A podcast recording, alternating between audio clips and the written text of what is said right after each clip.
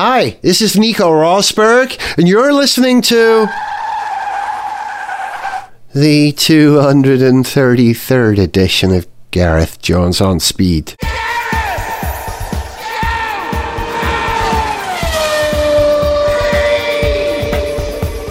Hello, welcome to Gareth Jones on Speed. I'm the Gareth Jones one, he's the Richard one. Hello. And he's the Zog one. Hello. Guys, I know it's ages since the last Formula E race, but we haven't mentioned it in the last couple of shows. And to be fair, it's still going to be another 12 years before the next It's, race. yes, Yeah. it's, a while, it's isn't it? ages Yeah. since and ages until. So we can still talk about Formula E.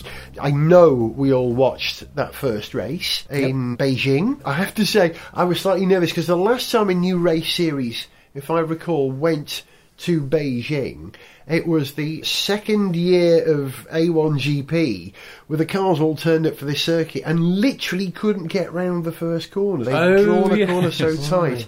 It was an utter disaster. It was awful. And I was worried that Formula E was going to have those sort of teething troubles, but it didn't actually. It went off all right. Did you watch it, Zog? Yeah, frankly, I was underwhelmed. It was not the most thrilling event. Having been quite worked up about the series, I was really looking forward to seeing a new series and hmm. seeing a series that is trying to do something with electric powertrains. As a viewer, there was just no sense of drama. I felt terribly uninvolved. It looked all terribly pokey and tiny, and it was tremendously uneventful up until the point where it got to be massively eventful and exciting for all the wrong reasons for Nick Yeah. Heidfeld. What do you mean by pokey and tiny? I thought the track actually looked small and it looked like there wasn't anybody there. It looked hmm. narrow. And you didn't get much of a sense of speed and drama out No, of them.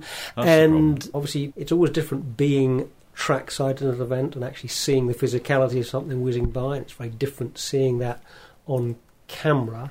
And I know that the cars are not as quick as top Formula cars. They're not super quick, and so Well, they're not they're- going to they're look as dramatic It's 100 mile per hour, really, is about as quick as they go on that circuit. Uh, wasn't is it on that circuit? Because I was told that the cars overall are limited to 150, I think. In quality, they can get up to that, yeah. But one of the reasons Yeah. they're limited to 150 is because the FIA said if they were, then supposedly they'll permit the crowd to be closer to the track. Oh, okay. Now, I'm not sure I entirely buy that. What's the difference? 150 mile an hour accident is still going to be quite spectacular and take someone's eye out. Okay, but um, Height of the well, can I suggest Yeah. because kinetic energy increases with the square of your speed, Hmm. a small increase in speed gives you a much greater increase in kinetic energy than a similarly small Yeah. increase in weight. Therefore, a slight knocking off a bit of top speed takes a lot more energy out of the accident, and therefore it's safer to be closer to that accident. So And they are running like that. on temporary circuits Mm, yeah. where they have to erect fencing and take it Right, down, and, yeah, and that very good point. limits the infrastructure they can put in. A couple of problems I had with the first Formula E thing. The first one I didn't have a problem with, but my oldest son and Violet both struggled with. They walked in the room when it was on, and the first thing they said was, "Oh, what's that noise?" And they found the sound of the Formula E cars really bugged them. Now, it didn't bug me Mm-hmm. because I'm 53 and I'm mostly deaf. But Sorry? I think. Y- but I think young people who still have the full range of frequencies available are hearing that, and it's really hurting them. That's weird 'cause my wife said the same thing. Yeah, really? She went, oh, what's that noise? I think women can Well, hear a slightly mm. higher frequency than men, can't they? I think that's true, but one of the objectives, I believe, of Formula E was to draw new fans into motorsport, not just to address the existing audience of motorsport. Now, what you were saying about what people close to you have said about it, who are the kinds of people who they might well be trying to draw in, mm. suggests that actually there might be some mm. fundamental problems with the format of the thing. Hmm. I don't buy this attracting new people into motorsport because if you're not into motorsport, you're not going to start Not with Formula E and not watch Formula One. Yeah, because what might draw someone who's not into motorsport into watching it is something fresh and new and really exciting. And unfortunately, Formula E looked like to the non-motorsport fan, I suspect. Any other motorsport except Yes. less interesting because the speeds were lower and palpably lower. And I know what you mean about the track being pokey, but actually, one of the problems for me was that the straights looked very wide and rather empty, and it just seemed to accentuate how slow the cars were in a straight line. They look good when you took the onboard camera, the point of view Yeah. and the rear facing. That looked exciting because hmm. you're low and down with it. You get the parallax view of the closer walls, giving you that sense of speed. But you're absolutely right. A foreshortened, long hmm. shot from the train at the end of the longest straight, and it's like, well, the cars will be here any minute now. Do you know what it looked like to me? It looked like the shots you see of F1 cars going down the pit lane on their limiters. Yeah, yeah, yeah. That sort of. Aching kind of, Yeah. come on, come on, come Let on, come on. go, But in a Formula 1 go, car, they cross the line and then they're mm. off. Mm. With this, it was just like, oh god, now they've got a break for a chicane or something. It was the camera angles were unfortunate. The scale of the track on some of those straights was unfortunate compared to the corners, which did seem a little bit pokey and a bit sort of narrow and constrained. It just felt like it had teething problems that needed ironing out, and I don't want to write it off because it's sort of I- it's, it's I'm not something writing it off. different. I'm, and- No. Oh, and I'm- another I'm thing saying, that was, you know, I was, was was tremendously weird was underwhelmed given the how um, basically excited I am by the whole idea. the car I want switch it to do over well. thing. Yeah. they have this sort of time limits. You have to be Yeah. there for 50 minimum seconds. time, yeah. And so I can't remember who it was. One of the drivers sort of got out of his one car into the other one. Like a scolded cat, Yeah, and then- and, and then then had to there. sit there, and it's like, well, I, he should be rewarded for his athleticism and his ability to get out of one car into another one, which is no mean feat. Also, it lost a couple of things because it's a temporary race series, if you like, that get- set up a temporary circuit in towns. The garages that they use aren't garages at all. Kind of tents. They're gazebos, they're Yeah. marquees. They've been to the wedding fair and bought a job lot of 50 of these things. And it looks a bit down market Yes. compared to the high tech, beautifully branded interiors with vinyl floors that you get in Formula One now. Yeah. Yeah, and yeah. so it looked less than pinnacle as a result of that. Also, because the driver. Hang on, not driver change, the car change thing. Well, the driver has to change cars because his batteries don't last the whole race. Because- Although, if the driver changes cars, surely the car also changes drivers. Correct. Sorry, no, no, yeah, I like it. There's like some it. kind of uh, yeah, I'm with you. symmetry. What, Yeah, what do yeah, you call that? ba- Uh, universal balance. Uh, yeah. Motorsport philosophy. yeah. It happens in this tent slash garage slash gazebo slash wedding marquee. Now, in Formula One, when you have pit stops, you get all the cars lined up in a row, and you're able to make a direct comparison. Oh, they've got the wheels off here. Oh, he stopped. Mm. He's going, to... and it mm-hmm. adds to the excitement. Doing it in isolation, you would need to have to see three or four garages in the same frame to get that sense of who's winning, who's not. Mm. It actually took the energy away Yeah. from the no Yeah, that's a good electrical point. pun Yeah, intended yeah. from the whole event. Although, as Richard said, that with those changes, they've got a minimum time, so Hmm. you wouldn't be racing on it anyway. But yeah, I, I mm. take the point. Mm. My mate Tim, who you both met, who is a great program maker, always said to me, if a new television series comes on, don't judge it until you've seen six episodes. Six weeks in or six episodes in, they should have got it right by then. Now, in the case of Formula E, I think that means the season's going to be over. yeah. If there's six races in. Although the analogy, you've kind of got to have almost sort of six racing seasons. Yeah, you've yeah, got to have yeah, yeah, time yeah. To, you know, Well- you know, each time around, you go, okay, well, Uh, that, took Formula- change these rules, tweak that. Took Formula One what fifteen years to really bed in, and then you know another ten years to become the money spinner that it was, and occasionally is now. How long is it going to take Formula E? Also, they're saying that it's a one-make Formula this year. Next year, off you go, develop your cars. I can tell you now that's not going to happen. Next year. They'll have a slight upgrade to the cars, but everyone will run the same cars. They can't afford to throw them away. These hmm. are not teams with enough money who can go off and design and develop a frontier technology car in year two. It's going to be pretty much like this for a few years, and that's okay. But they've got to get further away from motorsport. You're absolutely right. The driver change thing is going to be replaced by a driver going into not a bloody tent, but something that looks like a multi-story electronic car park from a video game, where some robots run in and whip the engine. Fight the- him. Yeah, mm. and fight him. Yes. Yeah, the driver has to fight points. ro- actual robots. That would do it. While the battery's being Yeah. changed. It needs to get I'd closer watch. to video I'd games and further away from Yeah. conventional motorsport, I'd- oh, and then it will succeed. Yeah, I don't know. Hoverjets. I mean, I think what I want to see is better funded teams developing a greater variety of cars and there being more freedom for them to do what they want design wise Yeah. and for the whole thing basically to be a higher energy, quicker event. But I guess it has to grow into that. It can't be that from the off. yes, and also hovering and lasers. correct. At least Driven by sharks with frickin' lasers on their head. on That's the moon, then you've got a motorsport series that isn't motorsport.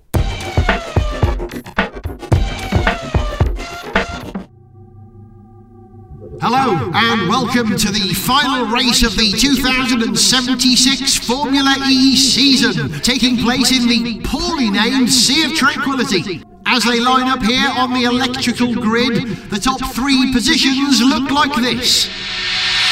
In third place, Sebastian Vettel Jr. Jr. in the Ferrari Tesla, entirely engineered by the brilliant algorithm known as NeweyBot.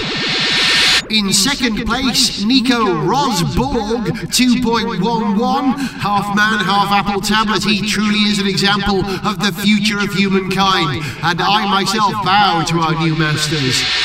But on pole, as usual, the entity known simply as Energon. A non corporeal living Higgs field intelligence piloting the G-Wiz 3000. The cars hovering in the one-sixth Earth gravity found here on the moon. The Startinator waves the digital flag. Sun. R. E. And they're off. Immediately, Rosberg is assimilating the metal clown And incorporating his technology into his own, presumably to achieve some form of technological perfection. What's happening now? Energon is using some sort of capture beam to turn the matter of the other two cars into pure energy. And I mean pure energy, not the sort that you get from drinking two cans of Irn-Bru in quick succession. And that's it! It's over! The leading Formula E car speeds off into the distance, and thank heavens we can't hear it, because in space, mercifully, no one can hear that horrible screaming whine. Step Petrol with Gareth Jones on speed! In all honesty, Gareth Jones on speed, when we're at our best, it really is no more than just a pub discussion. You sit round the table, three of you with your pints, and someone says, No, no, I had a Nissan Cherry in the 1980s, best car in the world. Someone says that. And then other An people around the table ensues. argue. Yeah, an argument. So, given the premise, what is the best car in the world? How would you answer that question, Zog? This is not an easy question. It's an impossible question to come up with a definitive answer. Correct. All you can do is, you know, give your personal preference and some hmm. reason. yeah.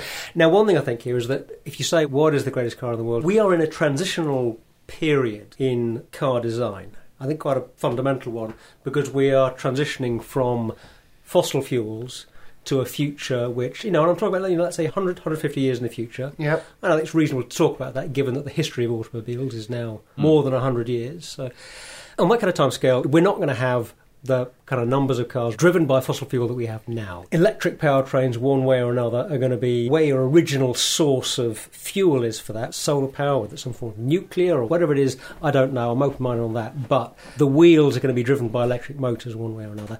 We are in an odd transitional period. That's kind of a rambly way of saying that anything that is wonderful right now is going to look Um, odder you know, do we further wanna- down. do we wanna Is just there's the do cat trying the- to join in? It? Finn, Finn, what do you- has got something to say on the future of cars. Finn, are you coming in the room? Or are you just going to shout at the landing? So I'm going to be slightly awkward. I'm going to give you more than one answer here because I think looking back, I would choose, I think, from the history of automobiles, I think I would want to have either probably a Bugatti Type 35. I knew you were gonna say Yeah, that. I, I, I, I'm sorry to be so predictable. That's fine. But so beautiful, extraordinary racing history, plus you could drive them on the road. It's not quite as practical as a modern vehicle, but I don't care, I'm having it.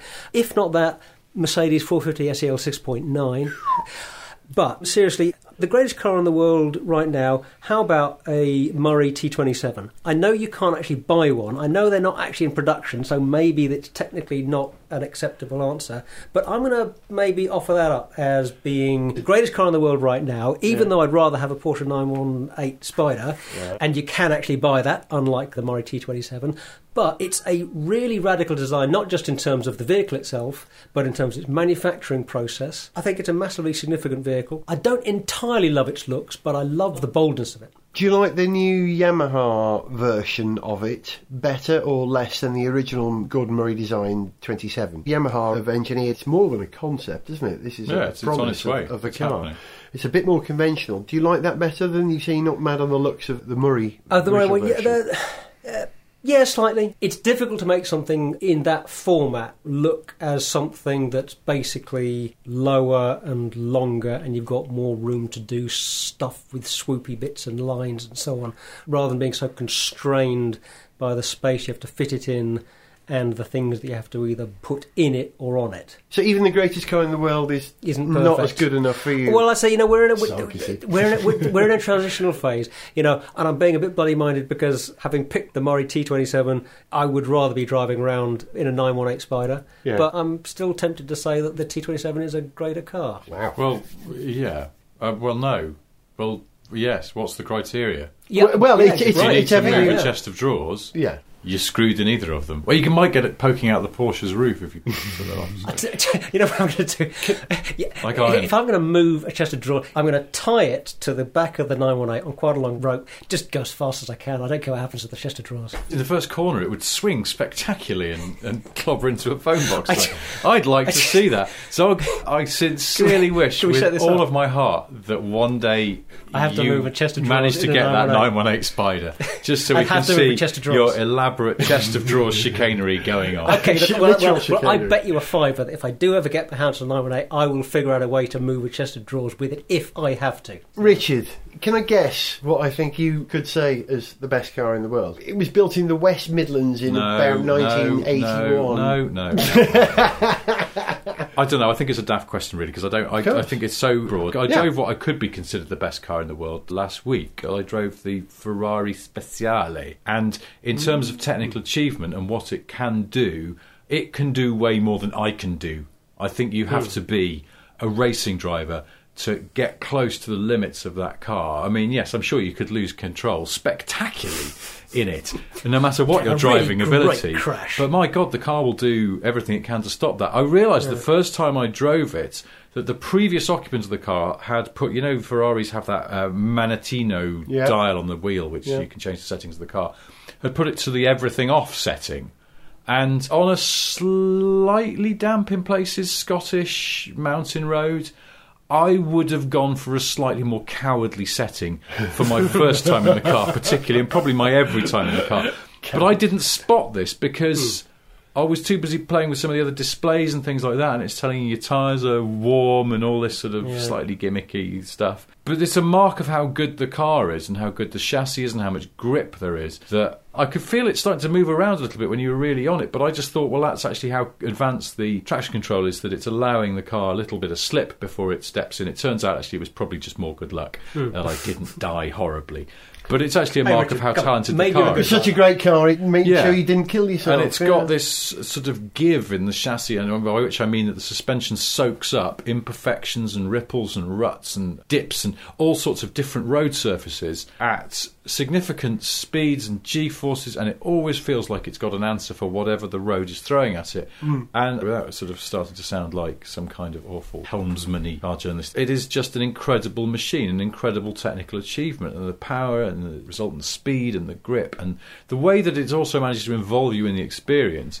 You could say Because it's you've the best driven cars- McLarens, haven't you? Yeah, I You- drove a McLaren 650S on the same road on And the it same just day. doesn't do that. It doesn't. No, I had a bigger problem with the McLaren 650S that I just couldn't fit properly in it. It had the Mm. No. normal seats. I drove the 12C, which had the sport bucket seats, sort of one-piece thing. But on the normal seats, I just can't get comfy. Wow. Really? They're either my legs are squashed up, and when the seats are far enough back for my legs to be the right sort of angle, the backrest is like a church pew. It's And, awful. I mean, you know, we have to say we're looking at a full-size scale model of Richard Porter here, Yeah, and one he's to you know, one scale. not a freakishly sized individual. No, individual. I'm six foot three, so I ge- mean, sort of, you know, I'm not like No, freakishly you know, tall. I'm just sort of reasonably tall. But you know, come on, there are other people of that height and Well- more, and they should be thinking of this. And they clearly can fit people in if you put the sports seats in. But I'm surprised because when I met Ron Dennis, the thing that astonished me about him was he was a much taller man than Yeah. I ever imagined. Yeah, yeah. He's got really long legs, quite a short body but quite long legs, and he was quite a tall guy. I always thought of him as a little fella. He's Yeah, not. no, he's and quite knowing how involved he is in the car, you'd expect him to be able to get in one of his cars and know every nuance of it. Hmm. So that's your vote. You call it no, it's Ferra- not. No, it's no, not. No, no, no, no, no. so no, when you, you, ca- misunderstand me. hang, hang, hang on though, you called it the Ferrari Speciale. Speciale, yes. It's the 458, Yeah. but sort of amped up. Yeah. They've actually stopped making the 458 coupe hmm. because they're now just devoting production to this Speciale until the new 458 comes along, I think, hmm. next year. Anyway, this is by the by. You could call the Speciale the best car in the world because on so many levels, it's actually beyond almost anything I've driven. It really is an incredible tour de force of It uh, just an does achievement. so many but is it the best car in the world? I don't well. know. I mean, it's very expensive. It's very, very hardcore. It's very uncompromising. And if I just want to go down to my local supermarket and buy things, I wouldn't take a Speciale. It would be a waste of the car Hmm. and of precious resources, perhaps as well. You could argue it's guzzling a lot of fuel, just making noise. Hmm. So I don't know. What if you want to drive across a field? I mean, the Range Rover Sport pains Mm-hmm. me to say it. The latest generation one is an absolutely fantastic Hmm. car, and actually would make not a bad job of driving around a Scottish mountain road either, because it's of the ilk of your. I know you hate them, Zog, but the Porsche Cayenne. What it can do in the face of the laws of physics is incredible, and you can say, Sure, well, you know, yeah, as a piece yeah. of engineering, that's remarkable. That could be a candidate for the best car No in the world, and you Yeah. could get No our chest of drawers in it. No need for you to.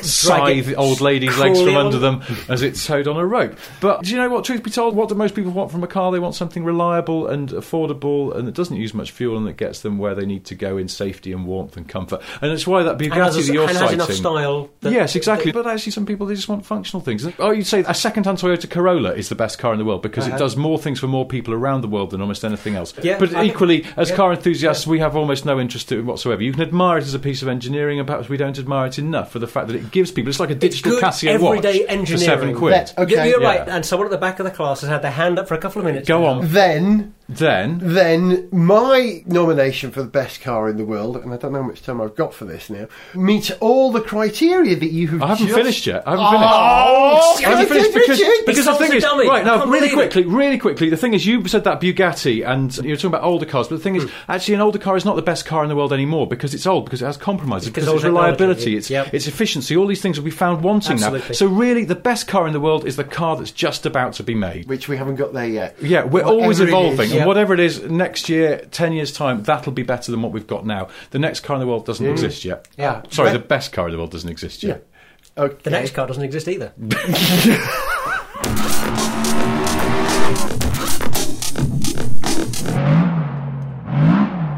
Pastor Maldonado, in your view, what's the best car in the world? Koi? No, car, Pastor. Car. Crow? No, the best car in the world. Carp? Never mind. Gareth Jones on speed.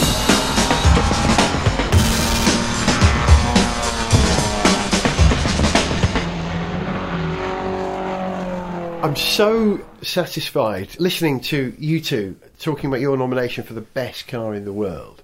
I'm particularly satisfied because of what Richard said, because I think the car I would nominate for the best car in the world actually meets many of your criteria, Richard. I'm just going to quickly interject. It's not a Gilbern Invader, is it? It's not a Gilbern Okay, Invader, okay, no, no, okay, no. okay, no, that all would have been a, a great choice. I yeah. can, okay, I'm. I'm, I'm at peace now. That's the best Welsh car in the world. Continue. Yeah. now, this car is involving to drive. It offers levels of comfort which previously were unavailable, and it could carry a chest of drawers across a field. The Ford Model T, best car in the world, for the single reason that Henry Ford, applying his production techniques, what he'd learned about how he could make things in this modern age, to the motor car, brought the price down and made it available not just to a nation but to the whole world, and also in doing so opened up the whole world of cars to the rest of us. America was built on the railways, it was built on the wagon trains before that, but when the roads came and it was the Ford Model T that forced them to be built, all those highways and interstates were built because of the availability of a cheap car for everyone. Levels of comfort that car offered you didn't get from a horse and cart. Well, okay, significant car, Mm. yes. Best, I don't know. I, I'm, I need. To, I'm, not, I'm not persuaded. The ultimate people's car. That's a political statement. I make a political choice. It was the best car in the world. the cheapest car you could buy when it came out? 'Cause- I think it probably was. or was. was it wasn't just the most profitable car you could buy for the people who made it? Because I mean, that was what drove the uh, Enabling them to build more, system, yeah. wasn't it? He cribbed that off. Um, The Chicago uh, sh- meat yeah, industry, yeah, basically, yeah. the Yeah, it was- production it was lines a- that took whole cows in one end and turned out steaks and other meat products from the other end. And, uh, From steak down to dog food. 15 million people can't be wrong. I don't know how many of those were repeat purchases, so should we say 9 million? 15 million full Model Ts between 1908 and something like 1927. well, actually, you know, massively significant. But when you don't have much choice, and it's Model Ts that are pouring off the production lines, not anything else, that's what you're going to buy. In fairness, contemporary footage leads me to believe that the Model T was capable of cornering speeds higher even than, for example, Ferrari Speciale. Were, were there any uh, Keystone cops in the there were some and these- cops, these- yes, there were. Yeah. Yes, and one of them fell off the running boards and then leapt up again and shook his fist in the air at the car as it departed at what seemed to be a thousand miles an hour. and tremendous maintenance ability, you know, levels of technology. You could just fix it yourself by hitting it or strapping a belt round something. You know, that's Now, my- beautiful, isn't it? That's got to be the uh, best car. Something that Well, changes the world. One of the things that I like about the Model T is the fact that it was designed, I believe, essentially to run on fuel that you would grow yourself. Hmm. It was designed to run on what you would now call bioethanol. You know, sort of incredibly low compression engine. so, brum, brum, brum. It was also, what was the capacity of a Model T engine? Fif- 1500 or something like that. Oh, I thought they were quite big. I thought in the olden days, all those four cylinder engines, but they were like a four litre or something. Oh, yeah, well, yeah, yeah, there were some You could hear each bang. in Let me find out. I want to Yeah. find out. I don't know. I'm going to look into that. Hang on. But four cylinder engines back then, but Uh, talk amongst yourselves about the Ford Model T. There's a lot of Ford Model Ts in Boardwalk Empire at the moment. I Yes. Was it really as big as 1500 cc? Was it really that big? I don't know. Well, Gareth's going Uh, to find out. find but out. I don't know. It might not have been. I think a lot of engines back then, though, were sort of very large capacity, but relative to the But cylinders, they, you know. but they weren't very efficient. Yeah. This the thing. How's conversion? 177 cubic inch, of course. Hey, 177 cubic Yeah. inches. What's that? Uh, okay, look that up. 2.54 centimetres to the inch. 2.5 cubed is 5.25 times 2.5, which is about 10 point something, so 10, 1700? 6.25 cubic. No, no, That's no, no. right. You've gone from the wrong litres. way round. Yeah, yeah. Hang on, so, so you're saying how many cubic cubic, inches. was it? 177 cubic inches. Well, well, so, so it's getting on for a two litre engine by my Two maths. point nine. really?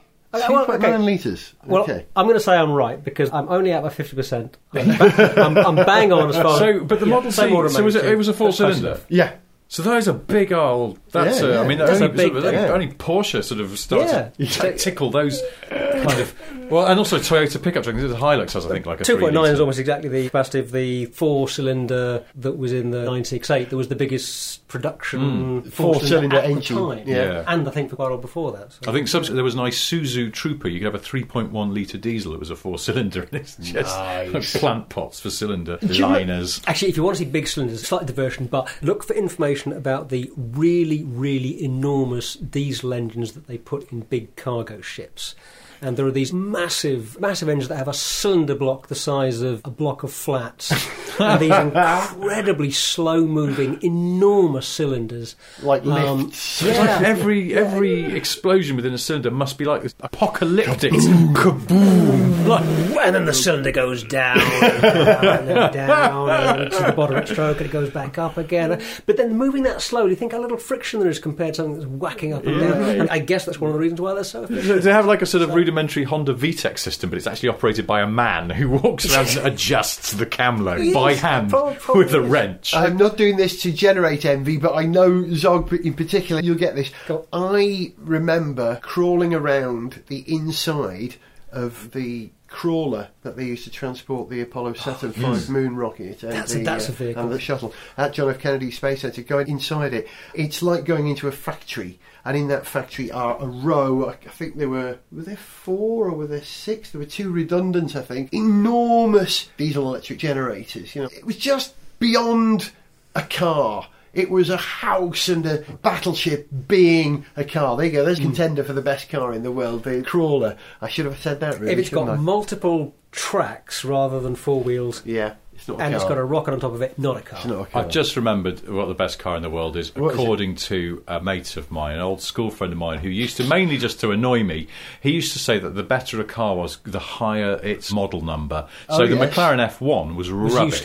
right, okay. Yeah, yeah. Uh, but the Audi 5000 they sold in America, Yeah, that, that was great. very good. Yes, so that was the thing. You know, the Rover 800 was quite good, Quite- yeah, yeah, but yeah. the Saab 900 was better. better, Of course. and of course, the best car in the world, according to him, when he was trying to irritate me, was the Saab 9000. Yeah! But now, So- of course, the whole Infiniti range would put them to shame. Oh, we'll leave you oh. there, I think. And yet, ironically, they're some of the worst cars in the world.